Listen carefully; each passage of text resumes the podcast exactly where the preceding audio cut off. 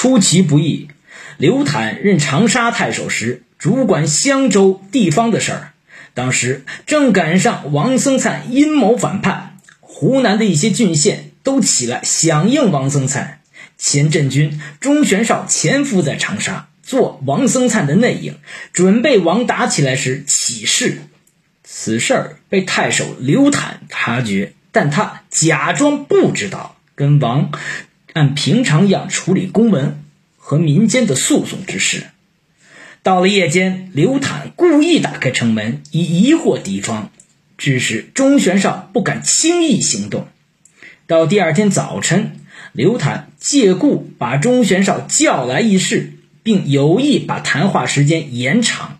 在这同时，派士兵到钟家去搜查。